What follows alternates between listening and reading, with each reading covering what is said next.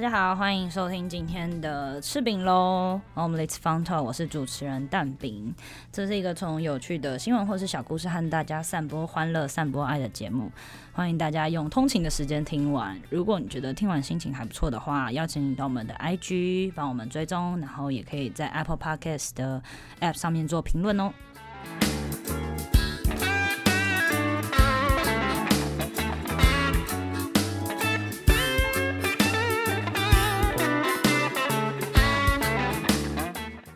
今天的单元是爽聊新闻。这一次要和大家分享的话题有两个。第一个是我在 PTT 上面看到的一个呃发问的文章，然后另外一个话题是一个消费争议，是很新的一个议题。刚刚说的第一个 PTT 上面的文章呢，它的标题是这样的，在八卦版的一个问卦文章：哪一个街边小吃价格最盘？就是其实一直以来我都还蛮爱夜市的食物，然后小吃我也是超爱。身为台湾人，一定要有自己的小吃口袋名单。那口袋名单我晚一点再跟大家分享，前面先分享这个讨论的议题。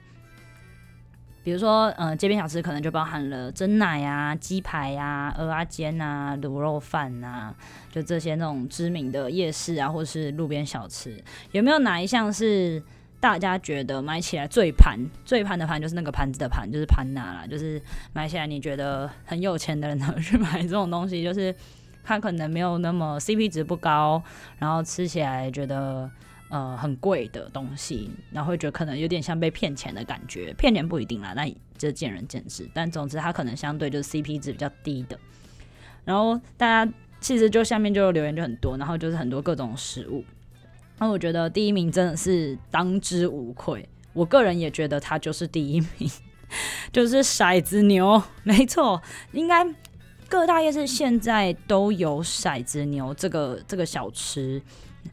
你知道，光是骰子牛，你 Google 骰子牛或然后夜市，你就可以出来一堆新闻，是很多人去夜市，比如说最知名的士林夜市。就会有各种抱怨的，像垦丁一样啊，垦丁那时候卤味的那种抱怨文，就是几块啊，或者一小碗啊，一小盘啊，就要一两百块。我看到一个最扯的是，去年有一个新闻，有一个女生说她去士林夜市买了两碗的骰子牛，好像两份是大份的分量，因为骰子牛好像都会分小份跟大份嘛。她说要买两份那个骰子牛，本来想说，哎，正常来讲那个大份的是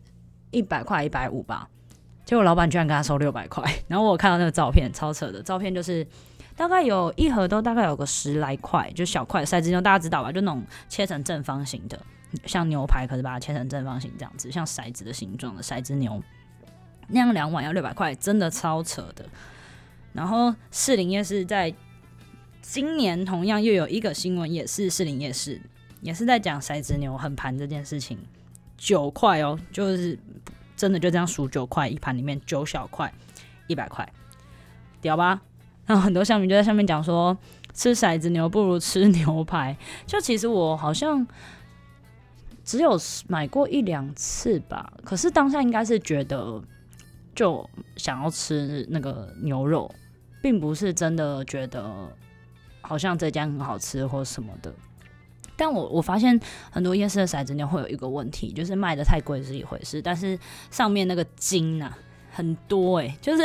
如果说你你卖贵一点，好一百块，好十块，好一一小块十元，我觉得可以接受。是如果你的肉都很 OK，很扎实等等的，我觉得 OK 啊。可是你买一盘，然后里面有个十小块，结果你卖一百块。结果里面有两三块以上是有一堆金的，我到底是要吃什么？吃油脂吗？我实在是不懂。可是骰子牛真的是，因为应该是那个摊贩应该是连锁体系的，因为几乎各大夜市都一定会有骰子牛，这件事情也是让我觉得非常的不可思议，就跟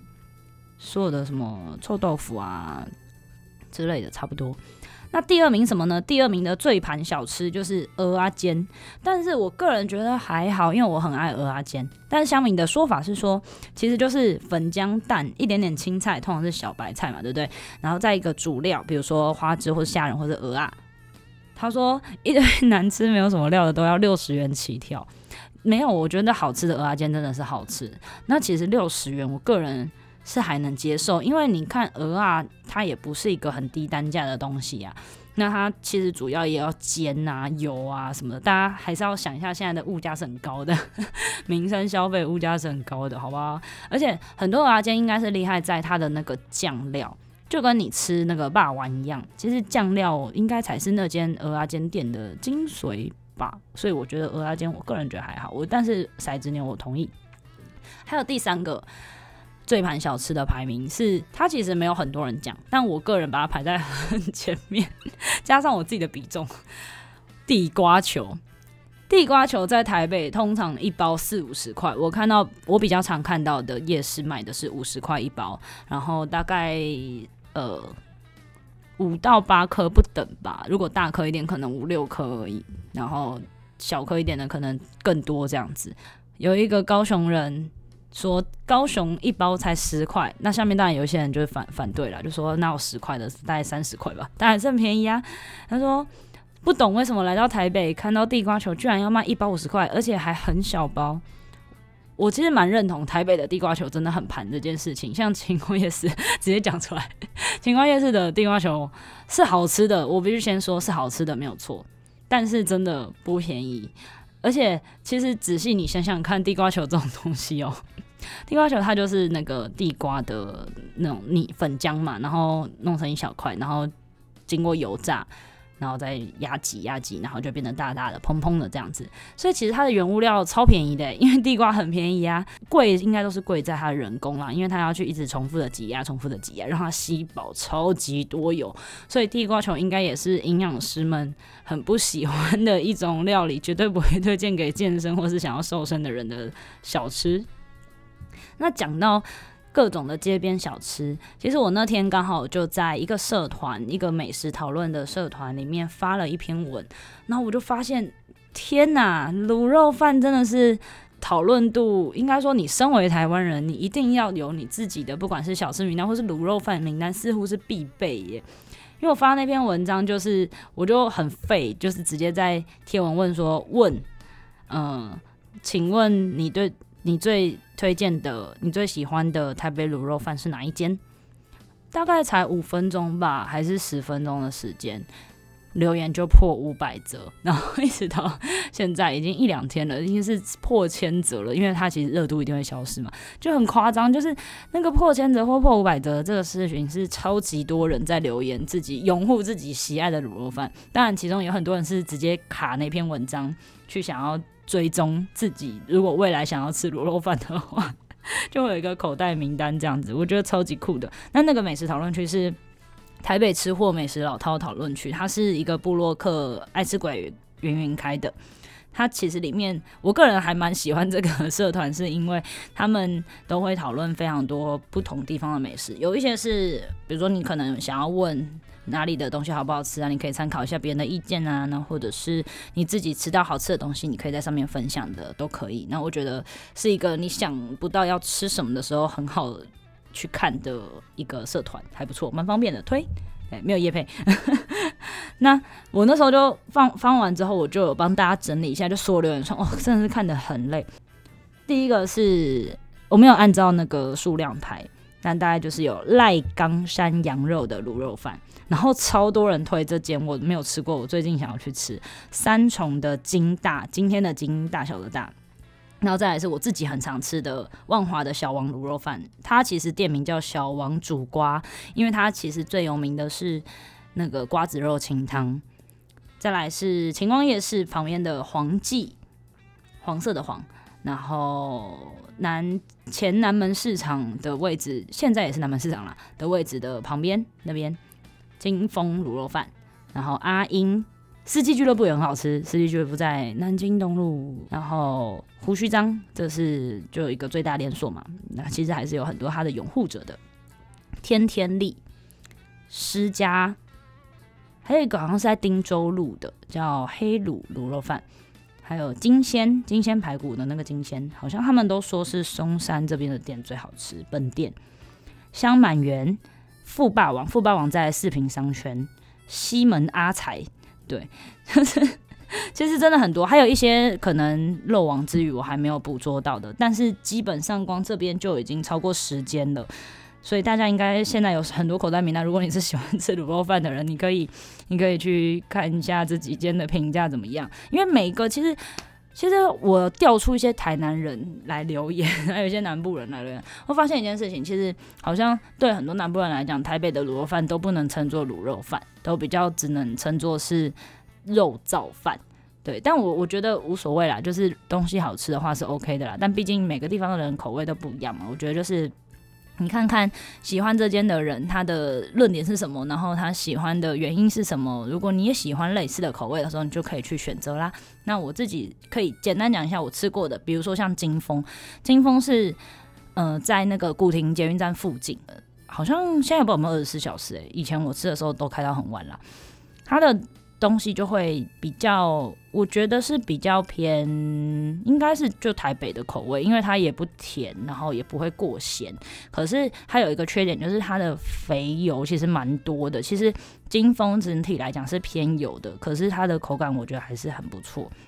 但不知道近期有没有变呢？因为其实你知道这种小吃店啊，难免口味都会有一些改变。那因为我吃的是可能几年前的事了，这样子。那再来另外一间是小王，小王的话是近期最常去吃的，为什么呢？因为我男友超级爱小王，他是小王的最大拥护者。之前小王在万华嘛，在华西街夜市那边，他装修两个月，他几乎每天 只要想到他就会叫我去看一下万华人的社团，看一下。他到底开了没？那我就要一直在万华人社团问大家，因为可能就不住那附近，所以就不能经常常经过嘛。那后来装修就整个装了一个超美的，大家如果想要去朝圣的话，可以去华西街夜市看看小王煮瓜，对，弄得很漂亮。那它最好吃的，我个人觉得卤肉饭是偏咸，它的酱汁是那种比较黑的，可是它的豆腐超好吃，就是那种嫩豆腐，然后去卤的，没有啊，拌豆腐讲错了，拌豆腐去卤的那种。黑黑的那种豆腐超好吃，豆腐超好吃，然后汤也非常好喝。它的汤是有青瓜子肉在里面的，非常好喝。那卤肉饭比较不是偏油的，但是口味我觉得有一点点偏甜。突然变成美食节目了，超认真在分析这两间。然后还有四季俱乐部，我个人也超推这间的。四季俱乐部在市民跟南京这附近这一带，反正就是在一个转角，然后一个骑楼底下，它。店几乎为什么他要司机俱乐部？我猜是因为超多计程车司机去吃的吧。我觉得如果大家想要吃小吃的美食，跟着计程车司机走绝对没错，因为他们都会知道一些非常厉害的食物，常常在跑那个一那个跑跑路，差点要讲跑路，常常在跑车都会知道一些好吃的东西。然后他嗯，司机俱乐部油豆腐也很好吃，我记得。然后。豆腐很长，晚上就卖完，就是大概你七八点去，八点多去，可能有时候就吃不到了。所以如果要去的话，可以早一点去吃。那我自己有看留言，比就是比如说，可能有一些人写的会比较多一点，除了他推荐他自己的喜欢的店之外啊，那他可能会写一些就是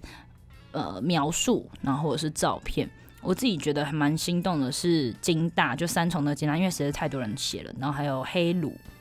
黑卤也是我非常好奇的，汀州卤的，改天去吃一下，搞不好会碰到我耶。好，那再来说说看，我最喜欢的夜市小吃有什么呢？我最喜欢的夜市小吃就是糖葫芦，就是那个那个一串，然后很多番茄，而且我只喜欢吃番茄，就纯粹番茄的口味的，也不要蜜饯，也不要草莓，因为我就喜欢吃番茄，然后加上那个糖哦，哎，重点是我选糖葫芦，我不能选。它的那个染那个糖浆的颜色是红色的，我一定要是米色，就是原来糖的那个颜色的。我吃到我看到红色，我就完全不想买。呼吁那个夜市小吃的摊贩们，就是你不要觉得可能颜色比较鲜艳，大家就比较想要买，可能会吸引你的目光没有错，但是我个人觉得应该现在的人会越来越少买这样的食物。那糖葫芦我最喜欢就是通化夜市的糖葫芦，通化夜市的糖葫芦好吃。再来是麻辣系列，麻辣系列。急推激推晴光夜市的一间麻辣烫，在靠近公园那一带，它就是一个小摊子，上面就会有一个 LED 灯，小小的 LED 灯的招牌写麻辣烫。如果不敢吃辣，基本上你就不要去了，因为它的东西就是要有辣才好吃。它的东西很会吃辣的人，应该大部分都还是会点小辣。那我真的是超会吃辣，所以我点中辣。但是我点中辣，我超多朋友都没有办法接受。所以你就知道中辣其实是还蛮激烈的辣。我真的超爱吃那间的，超推。再来是咸水鸡，咸水鸡我喜欢的不是在夜市里面的，是在永吉路三十巷。永吉路三十巷比较中后段，靠近双龙路那边的一个 Seven 旁边，晚上都会摆一间咸水鸡，它也常常都在排队。那那里的咸水鸡好吃，如果你敢吃辣的话，加到中辣，超好吃。再来是臭豆腐，臭豆腐我个人比较喜欢的是那种水煮的臭豆腐。然后推最推荐的是南机场的臭老板，还蛮好吃的，对，可以去吃吃看。还有果汁，我也很喜欢吃，喝在夜市买果汁来喝，因为很多夜市的果汁的摊摊子都很真材实料，不太会加水，而且你还可以调整糖度，很棒。然后我常喝的就是，如果有去南机场，我也一定会买这间，它是一个一个阿姨开的，但是它的位置很难形容，它在。不是靠国小那一侧的巷子里，反正就是一个阿姨，然后然后有着很可爱的口音，然后通常都会跟她老公一起这样，很小的一个摊子在巷子里面，对。然后如果但是如果要以总体夜市来讲的话，我其实最推的会是宁夏夜市，因为宁夏夜市基本上很少吃到有雷的东西，然后它的选择有很多。在宁夏夜市我，但很妙是宁夏夜市很多人会推。很多，比如说呃青岛茶或什么的，或者那个烧马鸡啊等等。但其实我宁夏夜市最爱的是一间泰式料理，它在 那个国小旁边，然后它会摆一些那个位置。那间泰式料理真的是便宜又好吃，赞赞赞，很推。其实每一个人在做很多事情啊，都会有一些仪式感。像我自己逛夜市，我就有自己的仪式感。比如说 我去到某一个夜市，我就会先想。我要吃第一个一定要先吃到什么，然后我最后一定要吃什么。那如果去某一个夜市，我就绝对不会吃这个东西。这样子，像我刚刚说那个南机场夜市，我就会通常我一定会买一杯果汁。仪式感这件事情很妙，我前前阵子应该说这个词应该已经很久了，然后听到这个词的时候，我就觉得，嗯，其实很多事情你做，不管是生活上。或者是呃工作上，其实有些仪式感真的是可以帮助你比较容易进入某个状态。当然，仪式这个词原来应该是从宗教而来的，因为它可能具有一定的时段呐、或是在某个特定的场合做某些特定的事情。那我有查到一个说法，是在心理学中，仪式这个词呢，有时候在技术上用于一个人系统的用来消除或是预防焦虑的重复行为。举个例好了，就如果我今天是一个对呃人群感到恐惧的人，如果我今天这个习惯是闭上眼睛十秒钟，深呼吸三次，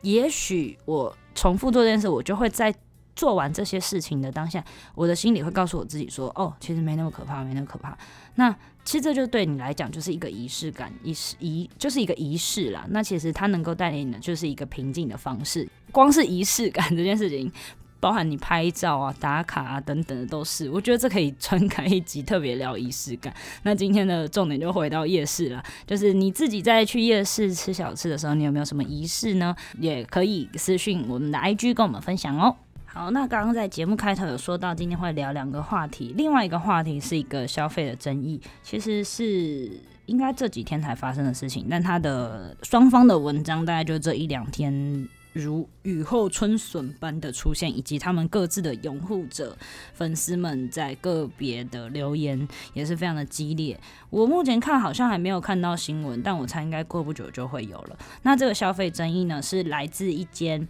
在台北的咖啡厅叫 Bonica，跟一个网红王美叫卡卡儿的一个消费争议。那这个争议的点是什么呢？是因为 Bonica 是一个嗯蛮小的一间咖啡店，它好像位置都不多。那就是有一个一个台湾的甜点师跟他的咖啡师。组成的，那它里面有狗狗，是一个友善的宠物的餐厅。那因为他们的店面呢、还蛮漂亮的，你知道现在其实很多人都会在除了自己拍生活照，在咖啡厅拍生活照之外，有一些那个网拍业者啊，他可能也会去借一些景。那应该越来越少这样的情况了。像我之前自己有遇到过，就是我去一个咖啡厅那个工作，隔壁两桌吧，就有那种就是位置比较好，采光比较好啊，然后装潢比较漂亮的一个角落，就有一个一。一小群人，大概两三个吧，女生男生都有，就有人在拍照啊，然后拍衣服啊、饰品啊等等的。那其实这样子对店家跟对在那边用餐的客人，某种程度上是个困扰。好，所以先基于这个原则呢，Bonica 他其实在店里就有，因为他们也遇过很多这样的事情嘛，他们在店店里就有一个比较比较算蛮高的标准吧，他其实是禁止在店内任何地方换装，他们是有贴告示的。那如果说客人没有看到告示，他们有发现这样的情境，他们也会口头去告知，但他不会去问，可能他换装的原因是什么，他就只是会去告诉说，哦，我们店里不能这样。所以其实虽然他一开始是基于这个原因，但其实他的后来的规则也写得很清楚，他就是呃不不会让客人在店内换装这样子。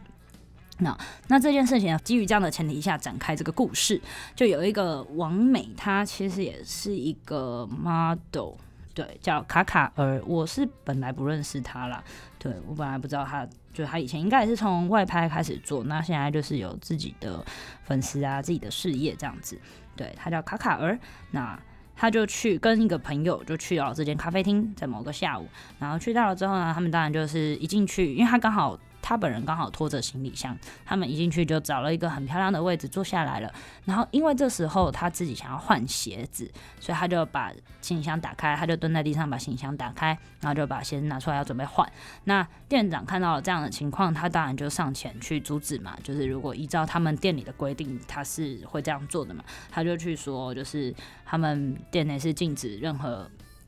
任何地方换装的这样子，那可就是请他不要不要在这边换装。那卡卡的当下就解释说，哦，他没有要拍照，他并没有要做任何的商业摄影，他只是觉得脚不舒服，想要换一双鞋子。那这时候就因为你只是就字面上意思来看嘛，那你不会知道说他们实际上讲话的沟通的内容是什么，所以我们就是陈述事实而已。那总之他们就经过了一段呃小小的争论之后呢，他就说。卡卡就有说，就是你觉得，我觉得这样子心里不是很舒服。那他们想要换一间店，然后店长就问他说：“啊，那你的餐点？”然后，因为他可能我在猜他这个意思，可能是想要问是不是要打包之类的吧。然后卡卡就说：“就不要啦。”然后店长就说：“你点了餐不能不要。”我现在讲的这个对话是根据波尼卡那边的贴文写的。然后卡卡就说：“为什么不行？这是消费者权益。”好，然后他们就针对这点，他们就觉得说其实是不对的。那好，其实到不对到这边之后，他们就要下去了嘛。那卡卡他们就，好像可能在二楼吧，他跟他的朋友就要离开了。但是呢，这时候他们出去之前，这时候就跳到那个卡卡的贴文那边的说法。他们下去之后，店长就不让他们离开，说你不付钱买单满意的餐点的话，我要报警。那他也报了警，然后不让他们离开店里。那卡卡尔就觉得他们自己的说法他们就是被吓到了嘛，他们就是被挡在店长的门口啊之类的，不让他们离开。然后这时候他们就看到里面的人在开始做他们的应该是饮料的东西，后来他们就后来他们就用外带的方式拿走那两杯饮料，然后店长有让员工用两杯外带价格六折让他们带走，让他们付钱离开。后来呢，就发现后来看监视器画面，发现他们把饮料他把饮料砸在店门口，就是可能当下就很生气吧，就把饮料直接砸在店门口。那店长可能就看到这个画面了，他就发现这件事，他就冲出去，然后就把饮料捡起来，然后还追了出去，然后追到另一个人的。朋友的纸袋里面，总之这件事情就就爆炸了。啊，这时候警察都还没出现，然后很妙，就是两边现在就是有一点点各说各话。因为呢，我目前看起来就是卡卡尔的理论是基于说他并没有要拍照，所以他只是换个鞋子，到底有什么不可以的？再来是，呃，他觉得那时候当下店长不让他离开，跟他点了餐点，他还没做。他他那时候看到还没有做，然后他可以选择不付钱，这些事情他觉得呃很不公平等等的，他觉得他呃被被被吓到了等等的。那店家方面当然就是觉得说，第一个就是你不能用消费者权益这件事情来跟我说，因为你已经点了餐了，你就应该付钱。那实际上在这边我也会想要回应，因为我自己也做过餐饮相关的行业嘛。那我就觉得说是没错，就是虽然说你可以取消你的餐点，可是通常我们取消餐点应该会是在你点的当下，你不想要这个东西的时候，你换啊或者是什么的，你当下就告诉我，而不是可能已经过了时间了。那搞不好，因为你不知道他们的流程啊。虽然你看到的可能是他现在才开始做或什么的，但是不，你不确定，你不能，你不能肯定这件事情嘛。所以其实点了餐要付钱这件事，是我蛮认同的一个观点。对，但是至于后面的，呃，店长能不能不让他走或什么的，我觉得这又是另一个问题。那另外以店家的观点来看的话，因为他。他们有接那个卡卡尔在那个 IG 上面的留言，就是说，嗯，就是怂恿他们的粉丝啊，去店家那边留负评啊，或者是讲一些有一些有谩骂的语言啦，但是有一些就是只是为他打抱不平这样子。其实这些行为都是蛮不好的。那至于后面他们的其他纠纷呢，比如说包含。店长可能不让他离开啊，等等的，也许这会造成一些其他法律上面的问题，但这个并不是我们的专业，就是这也不是我的专业，所以我可能就不加以评论。但我个人会觉得说，如果我去消费，即使他的低消或是呃他的规则有一些让我自己觉得不合理的，但我如果选择了要坐下来消费的话。我自己也会觉得，我就是要接受这些规定。比如说，我常常去咖啡厅，就我可能只想要吃东西，我不想要喝东西。可是很多咖啡厅的规定其实是饮料，低消饮料一杯的话，那这样的前提下，我看到 menu 或是我询问店员知道是这样的情况的话，我还要接受，那其实就是我的选择，我就会去接受这件事情，即使我可能不想要，呃，不想喝东西的话。对，那那是我的选择，我留下来，那我就是得要消费嘛。其实你你选择消费就是这样子而已。我个人也是认为不一定顾客至上，虽然我觉得服务态度很重要，但只要他的服务态度是合理的、正常的，大部分的时候并不是真的客户至上。我也会觉得，其实客户也要去遵守，就是可能你店家的规定是什么，也不一定觉得客户就是最大的。好，那今天的分享就到这边啦。其实呃，就是想要跟大家分享一些。新闻时事，然后还有有趣的小吃，那我也会把 有需要的话，我也可以另外在 IG 上面做介绍。那欢迎大家追踪我们的 IG 哦，我们的 IG 的账号是 OM 底线 Funtalk F U N T A L K，可以直接搜寻吃饼楼就可以找到啦，追踪起来吧。那我们下次见喽，拜拜。